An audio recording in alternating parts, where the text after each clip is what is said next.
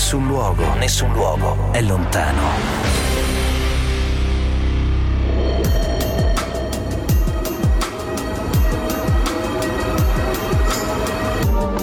La Croazia vuole consolidarsi sempre di più come paese esportatore di gas e le sanzioni applicate alla Russia dopo l'invasione dell'Ucraina potrebbero accelerare il processo. Ma quali sono precisamente le mosse che sta mettendo a segno Zagabria? Nel 2021 la Croazia inaugura il rigassificatore dell'isola di Krek, un progetto da 2,6 miliardi di metri cubi all'anno costruito con fondi europei.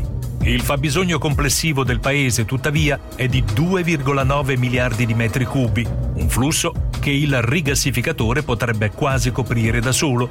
Ma per coprirlo la Croazia non si appoggia solamente all'isola di Krek, ma anche a molte altre fonti.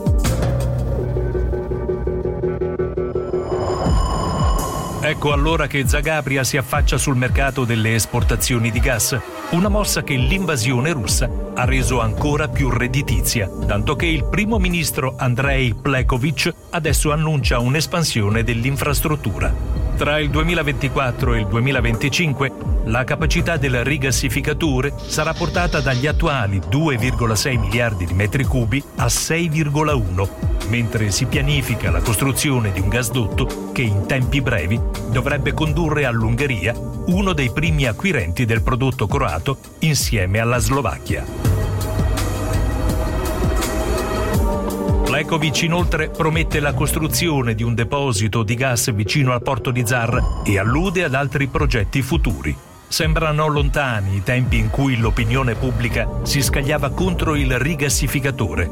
Riuscirà la Croazia a diventare sempre più centrale? Di sicuro Plekovic deve evitare gli intrecci poco chiari con le industrie del settore che tempo fa costarono il carcere ad uno dei suoi predecessori. Correva l'anno 2010 e l'ex primo ministro Ivo Sanader venne condannato a sei anni di carcere per aver accettato una tangente dal gruppo petrolifero ungherese MOL.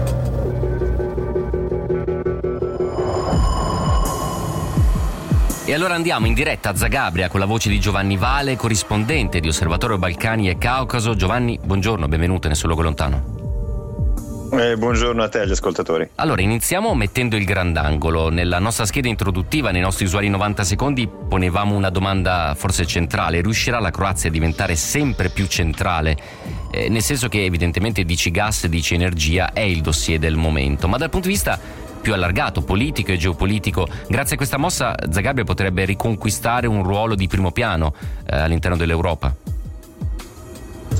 Beh, questa in ogni caso è l'ambizione di Zagabria. Eh, il governo, ha, come avete detto nella, nella, scheda iniziale, ha in mente di eh, raddoppiare la capacità dei rigassificatori di posizionarsi come un hub energetico, no? quindi per rifornire eh, sì, l'Ungheria, la Slovacchia, ma anche altri paesi vicini, nel nord, nord Italia, la Bosnia, la Serbia, tramite appunto gas liquefatto che sarebbe acquistato e che arriverebbe eh, sull'isola di, di Kirk di Veglia in, in Alto Adriatico. Eh, la Croazia non ha mai avuto un ruolo eh, centrale di mm. grande, insomma, di, di, primo piano, si tratta sì. di un paese di 4 milioni di abitanti, però ecco, prossimo anno la Croazia entrerà nella zona euro, entrerà probabilmente nell'area Schengen Schengen, eh, quindi anche il, eh, il, suo ruolo potrebbe diventare più importante insomma, all'interno dell'Unione Europea.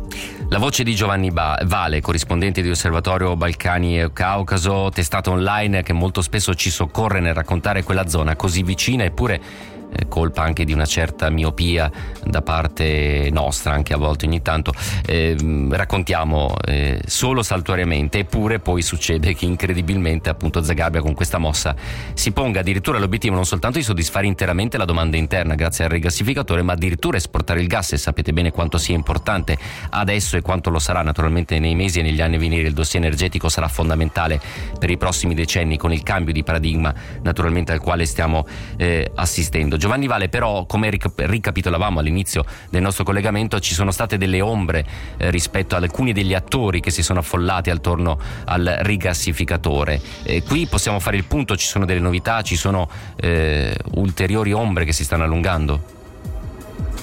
Beh, allora in Croazia quando si dice energia, quando si dice idrocarburi, si dice spesso anche corruzione. Avete menzionato prima nella scheda iniziale il caso di Ivo Sanader, primo ministro eh, che fu condannato per, per, corruzione proprio per aver accettato una, una mazzetta nel, nella scalata di MOL, eh, MOL industria di idrocarburi ungherese che ha acquistato eh, gran parte, la quota di maggioranza dell'INA, l'INA invece la, eh, la Eni croata diciamo. Sì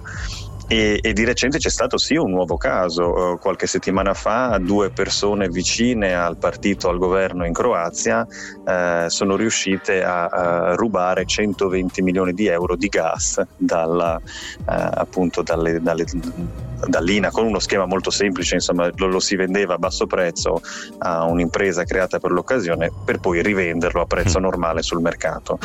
Quindi ecco, gli scandali sono, sono, sono, sono, parecchi, sono pesanti ed è anche per questo che ci sono state tante critiche e, e tanti dubbi insomma, sulla decisione di investire ancora una volta eh, sugli idrocarburi, perché appunto non si capisce se è una scelta strategica o se ci sono anche invece degli interessi, degli interessi personali, diciamo. Sì, la voce è quella di Giovanni Vale, corrispondente di Osservatorio Balcani e Caucaso da Zagabria, Croazia, la vostra al 349 238 6666 Qualcuno scrive la corazza estrae in Adriatico, noi no, chi è lo stupido?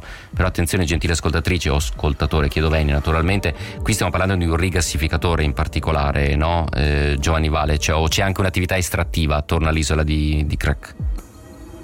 Ci sono anche, sì, ci sono anche attività estrattive di, di gas che vanno avanti da anni, eh, ma appunto qui il focus è soprattutto su questo rigassificatore perché le attività di produzione interna della Croazia non sono, non sono ampie comunque, non, non, è quel gas che verrebbe esportato.